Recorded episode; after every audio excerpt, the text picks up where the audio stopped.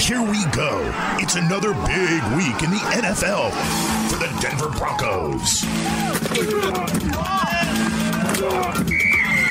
This is the Broncos Wire podcast, powered by USA Today Sports. Now, your host, Ryan O'Leary, and Broncos Wire editor, John Heath. Well, John, two games left in the season.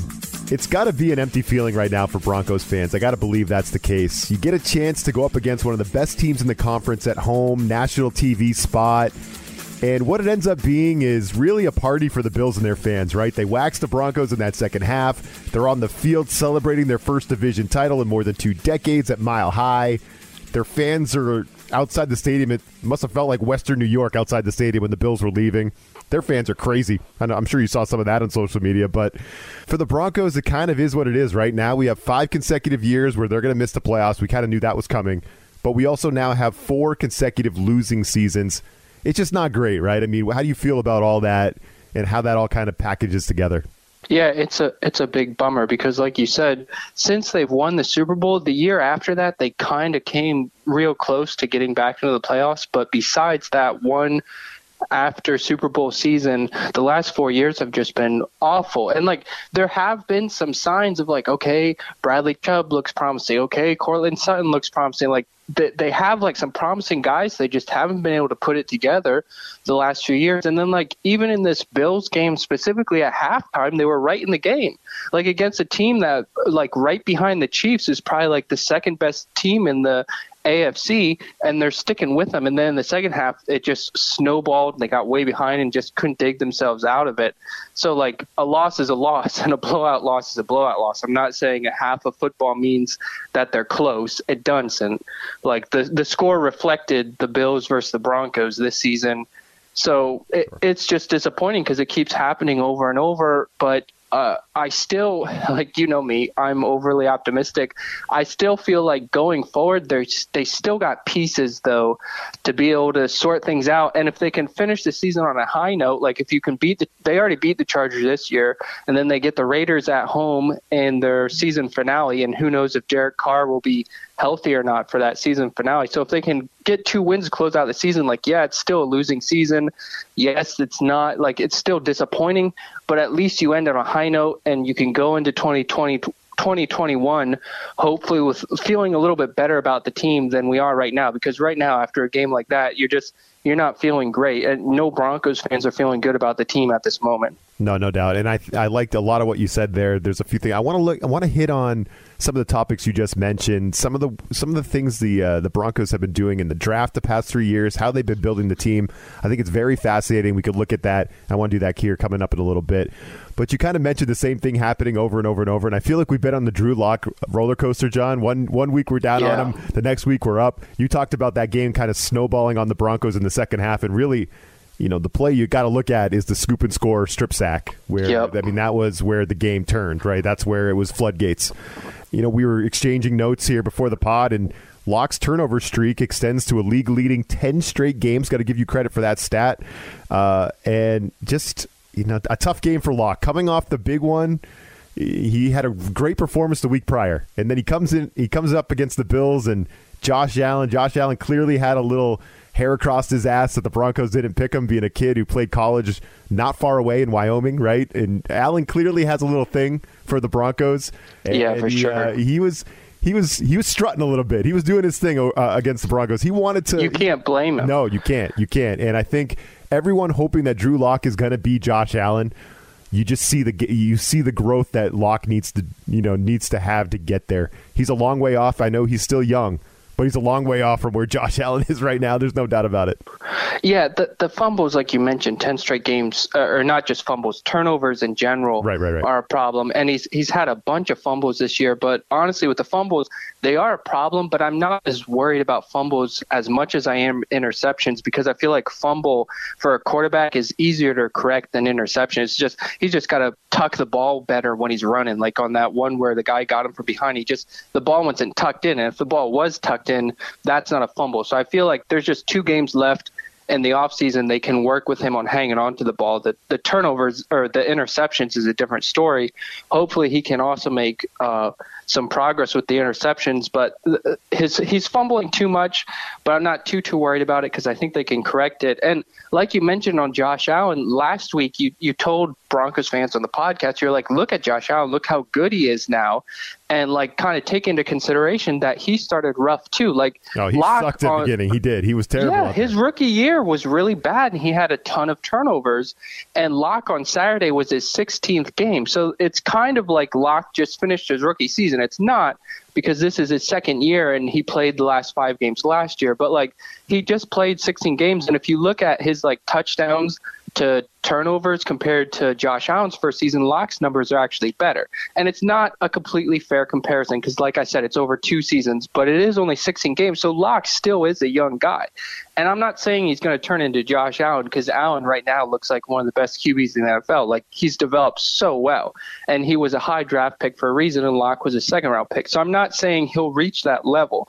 But if he can cut out some of the turnovers and if he can make a year two jump, I think he could get better. And then then right now, Josh Allen is in his third year. If uh, Drew Lock gets back-to-back seasons with Pat Shurmur. He hasn't had back-to-back seasons with an offensive coordinator since like his uh, sophomore year of college, I think. Yeah, no doubt. Like he, he he keeps having to recycle offensive coordinators and quarterbacks coaches. So if they can bring back Shurmur and bring back Lock, like I think they'll bring in competition. But I don't think they're like trading away all their future first round draft picks to trade up for a quarterback. I maybe they'll do that. I just kind of doubt it. I think they'll bring in like a Sam Darnold or somebody like push Drew Lock. And if Lock is pushed and steps up to the plate and wins the competition, I think that's they would love to see that happen. And then if he takes some prog if he makes some progress going into next year, you feel a little better about him. And then you get your Pro Bowl wide receiver Courtland Sutton back.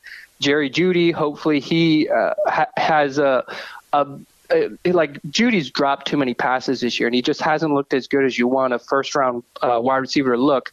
But sometimes wide receivers they just have a tough first season. So maybe next year Jeudy's going to take a leap. Maybe KJ Hamler takes a leap, and then Tim Patrick this year kind of came out of nowhere, and Patrick's has a real nice season. So you get those four wide receivers, Noah Fant, Alberto, real nice tight ends, and you got two good backs. Like if Lock has a good offseason – but this is probably kind of silly for me to say this because we all were saying this this past offseason, but I feel like the offense could be decent next year. And even though he's had so many turnovers, I'm still not ready to give up on Lock just yet. I feel like you got to give him just give him another season and see how it goes. I think an off season would be good for him. No, no, no, John. It's ripping time. No, I'm just kidding. No, no, I'm just kidding. I agree with you 100%. And I think so if Josh Allen's the prototype, if the Broncos are hoping Lock is that guy, I think there's evidence that shows that he, at least in their mind, he can be right. They're not, I don't think the Broncos are anywhere close to giving up on Drew Lock, and I want to continue this conversation and tell you why. We'll do that coming up next. Fantasy football is about proving that you are better than your friends. Sit 'em, start 'em. These are the fantasy picks of the week. It will kill me if this game ends in a tie. I need this win. This game's pretty much done. With Corey Bonini from thehuddle.com. Welcome to week 16 of the fantasy football season. I'm Corey Benini of thehuddle.com here to talk to you about strong plays in the championship round for most leagues. Derek Carr left last week with a groin injury that was deemed a 1 to 2 week situation, but he's been splitting first team reps with Marcus Mariota. For all of the on paper upgrades Miami made in the offseason, it has struggled to contain competent quarterbacks, especially dual threats Cam Newton, Josh Allen, Russell Wilson, Kyler Murray, and Patrick Mahomes. All of them trounced this group, and even rookie quarterback Justin Herbert found success success. Mariota is the better recommendation in the event he starts, just because we don't know what to expect from Carr's injury, but the matchup is right for either player. Sticking with the same matchup but on the other side of the coin, running back Lynn Bowden of the Miami Dolphins takes on the team that drafted him in the Raiders. Bowden is a running back receiver combo and can be flexed out into the slot. In fact, he does that more often than not. He's by far the most talented natural receiver out of this backfield, but keep in mind he offers nothing from the running game perspective, with just three carries in the last three games. Injury question marks with Jakeem Grant, DeVante Parker and Mike Gesicki leave this passing game a little thin, so it will be all hands on deck. The Raiders have given up five and a half receptions a game to running backs in 2020, and Bowden is poised to eclipse that mark. Los Angeles Chargers wide receiver Tyron Johnson versus the Denver Broncos. Injuries have slowed receivers Keenan Allen and Mike Williams, and it opened the door for the explosive Johnson to see more action. His 12 targets in the last two games after only 9 on the year entering week 14. There's a ton of risk here since he's a low volume, high yield type of player, but the Broncos have permitted 21 different efforts of at least 10 PPR points in 2020, and both Allen and Williams scored in the earlier meeting. Johnson is an intriguing flex flyer. Chicago Bears rookie tight end Cole Kmet at the Jacksonville Jaguars. Understand by starting him, you're taking a tremendous amount of risk, and this is purely a flyer for a touchdown against a defense that has been atrocious at stopping tight ends in 2020. Only the Jets have allowed more touchdowns on the year to the position, and no team has given up scores at a higher frequency than once every 5.2 catches. But seven times the position has been held to 36 or fewer yards, which makes this the epitome of a gamble for a touchdown. For more fantasy football news, tips, and advice, please be sure to check out thehuddle.com. All right, John, we talked about Josh Allen having a little thing with the Broncos for passing on him in the draft. Obviously, that was 2018. Uh, Josh Allen was drafted number seven by the Bills. The Broncos drafted Bradley Chubb at number five. The Pro Bowler, Bradley Chubb, right, at number five. So you can't give the Broncos too much crap. Good edge rushers are always going to be picked high in the draft. That's just what it is. The Broncos decide to draft Bradley Chubb in 2018, and but that's where that whole thing comes in. But that just made me kind of look at the drafts the last three years from 2018, 2019, and 2020. And I thought it was kind of interesting. I want to go through just the first couple rounds, the first couple picks the Broncos made in each of these these drafts because it kind of shows the way they were building their team. And we just talked about it: four consecutive losing seasons. You are what you are. You're building your team a certain way, and I want to get your take on it. So in 2018, they draft Chubb. They pass up on Allen. They also pass up like everybody else in the NFL, uh, except for the Ravens. They pass up on Lamar Jackson. Right? I mean, that was another one. Lamar Jackson goes number 32. But in that 2018 draft, the Broncos take a wide receiver in Courtland Sutton, who ends up being a, a good player. I think he's hurt this year, but he's a good player. Third round, they draft Royce Freeman. They feel so good about Royce Freeman that they went out and got Melvin Gordon this past season. They drafted someone named Isaac Yiadom, who they they drafted him in the third round, John, but they traded him to the Giants for a seventh rounder this year. Is that right? Yep, big okay. bust. Yep, he's a for bust. the Broncos. He actually played decent for the Giants. I think he needed a change of scenery. Yeah, sure. And then they also pick up uh, linebacker Josey Jewell, who was a good pick. And uh, fourth round, they draft a wide receiver in DaeSean Hamilton, who is still on the roster, but even this year with the injuries, he hasn't really got on the field or, or made really an impact. So that's interesting. They kind of hit on both sides of the ball there. I think Courtland Sutton was a good pick. I, I think Chubb and Jewell, obviously, really good picks.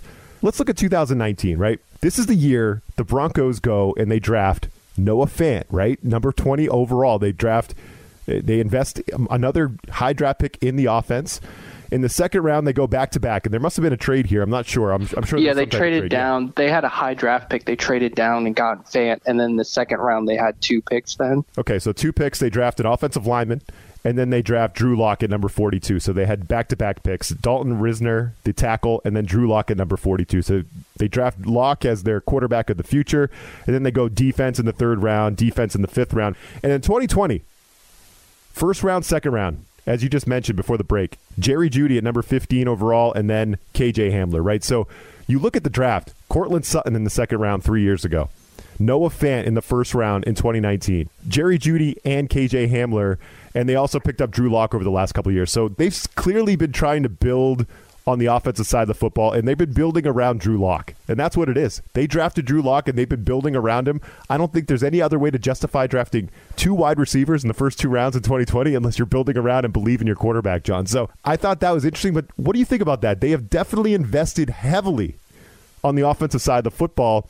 And if Drew Lock isn't the guy, well, it's not going to do you much good, right? You've got to figure out the quarterback position. So it, it, almost puts more pressure on the lock decision to be right because that's not something you could just fix overnight. So, but what do you think? Have they invested too much in the offense? What do you think? I don't think necessarily because I think even if Lock isn't the guy, like Sutton and Jeudy and Hamler and Fant, they'll still be there. Like even in 2022, if you need to like draft someone or whatever, or if like they bring in Stafford because they're just giving up on Lock. I don't think they will give up on Lock, but like if they bring like a proven quarterback in, he's going going to have a lot of pieces around him. So I feel like no matter if Lock's the guy or not, setting up whoever the quarterback is for success, I feel like is not a bad strategy, especially because I feel like part of the reason they felt comfortable doing that, because I think Elway thinks Fangio is a real competent defensive guy. Like they've had uh, they lost their number one defensive lineman. They lost their number one pass rusher in Von Miller. They lost their number one cornerback. Like they've brutal. had so yeah, many injuries brutal. on defense,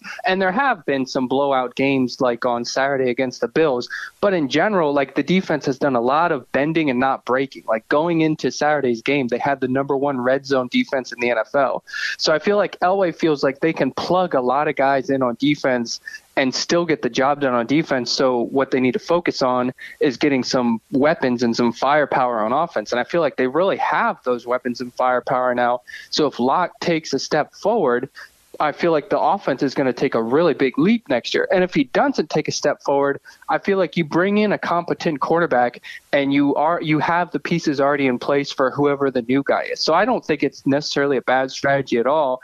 And I hope, and I'm sure that the Broncos are hoping that Lock is the one that gets to benefit from it. So the 2021 season for Lock, if we're judging him on that same curve as Josh Allen, Last year was the year that Josh Allen took the big step. He led the Bills to the playoffs. It was a little crazy, a little helter skelter in the playoffs. Josh Allen's kind of running around with the, like a chicken with his head cut off, but I think he kind of learned his lesson. Uh, and now the Bills are one of the best teams in football, and and Josh Allen's playing at an MVP level. So, but we definitely saw. We keep talking about the step and the flash with Lock that we want to see. I think it's next season we got to see it, and I don't think there's any doubt Lock will be the guy going into next season. He's going to have to play just like he is this year. He's going to have to play terrible for them to move on from him and, and give up on him. There's, that's just not happening. You mentioned Jerry Jeudy. He's a guy that they invested a, a fifth, number 15 overall in Jerry Jeudy in a draft class, John, that we've talked about was loaded with really good wide receivers. I think Justin Jefferson just made the Pro Bowl, right, as a rookie, which doesn't happen all the time.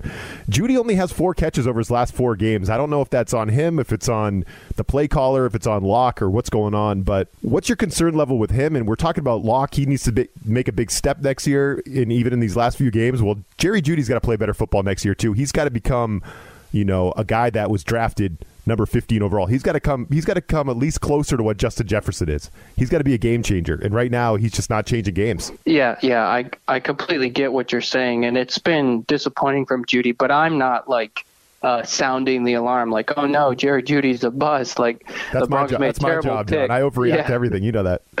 Yeah, like uh, Jefferson's done great, but who knows if Jefferson was in uh, Denver's offense with Lock struggling, uh, like he'd probably still be putting up good numbers, but who knows if his numbers would be the same. But Jeudy has had his problems. Like the drops have been a problem. Hopefully that's something he's able to work on yeah. and correct in the offseason. And I think it's it's not only drops, like it's not like he's dropping every other pass, like his involvement hasn't been there. Like early in the season, there was times when he'd run a fantastic route and be wide open, and Lock wouldn't just see him. And then more recently, and late in mo- more recent games, that hasn't happened so much. But Lock just like hasn't been throwing to him that much. And I feel like part of it is Lock is very, very confident in Tim Patrick.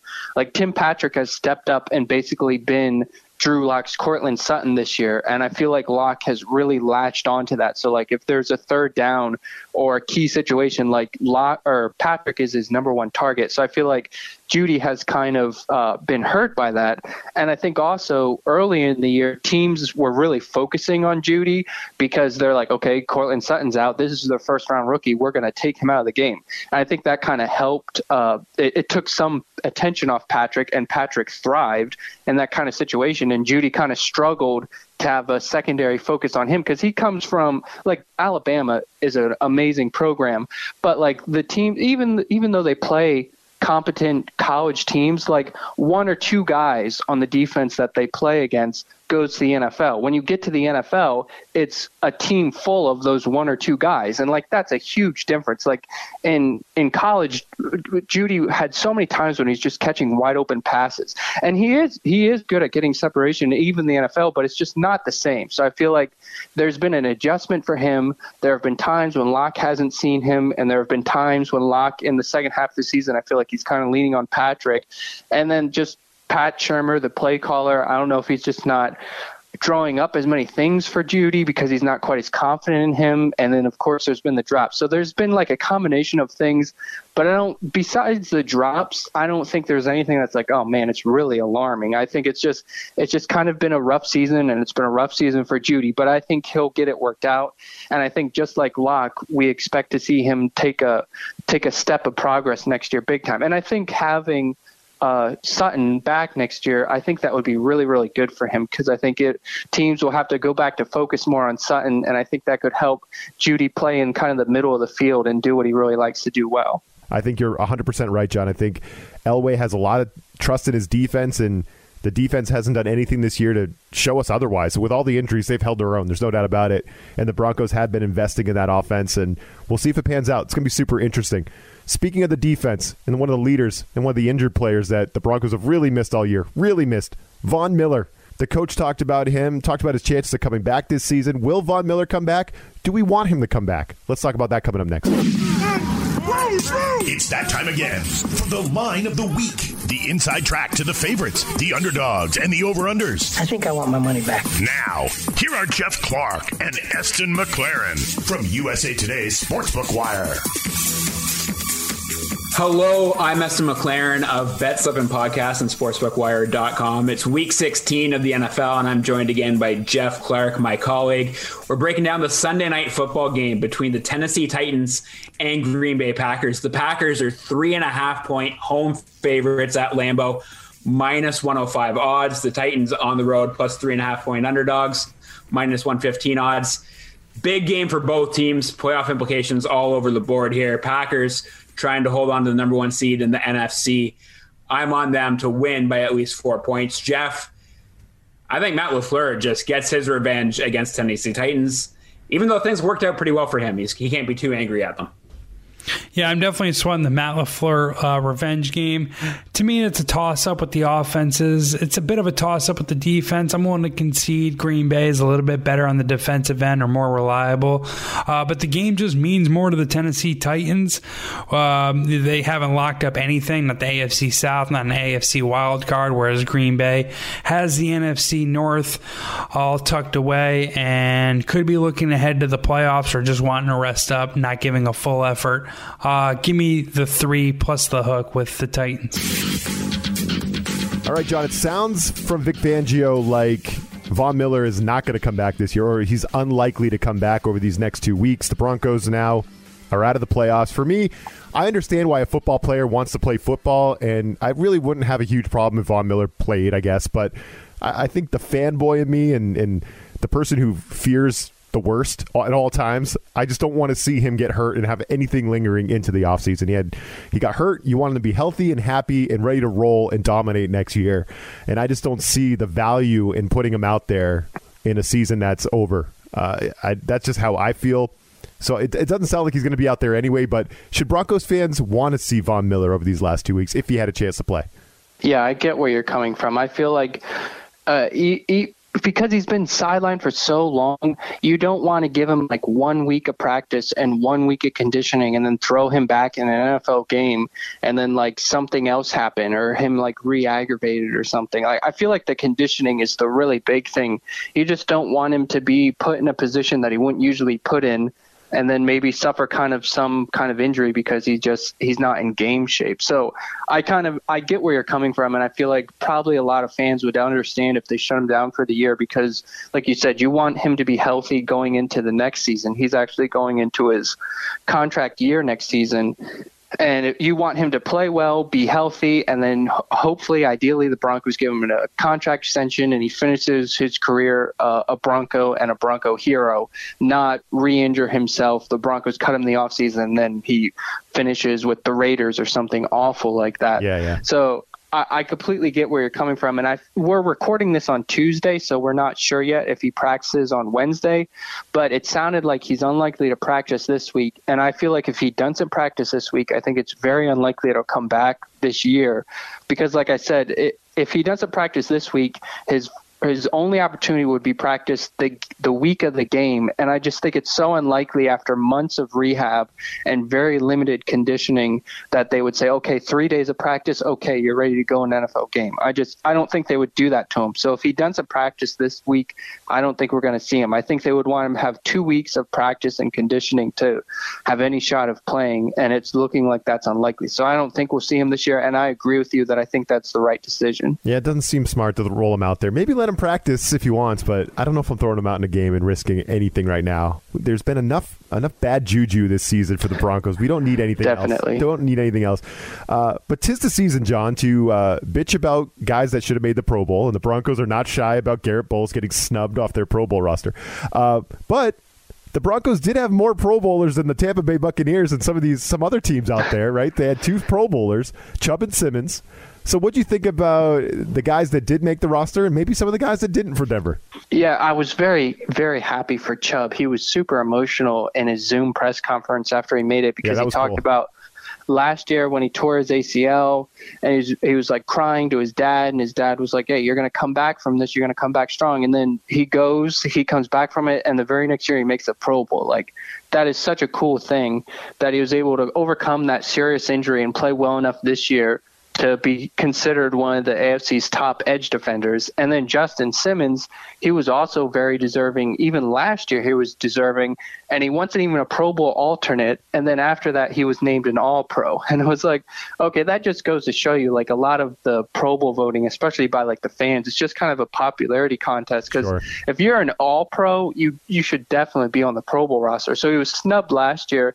That kind of gave him some extra motivation this year, and to see him get recognized, it's really nice for him. And I think that's kind of good news for Garrett Bolles. Like a lot of fans are upset that he didn't make it this year. He, he I think he, I think it's fair to say he was a snub, but I think like the average NFL fan, I think has no idea who Garrett Bolles is, and if they do know who he is, I think it's because the last few three years Broncos fans have complained about how awful he was, how he was always holding, he was always doing false starts, he was always allowing sacks. And then this year, just out of nowhere, he just had an amazing season. He hasn't allo- allowed a single sack. Three tackles that did make the Pro Bowl for the AFC, all of them have allowed multiple sacks, and Bolles didn't allow any. He's like one of the top graded pro football focus offensive tackles. And I know PFF, take it for what you will. Like their grading scale isn't perfect, but it's just something. Uh, it's it's another thing to weigh in his uh, weigh his season with, and he's just had a really good season. But I feel like this year, when fans look at all the articles like 10 Pro Bowl snubs for 2020, Bolles is going to be listed on like almost all of those articles.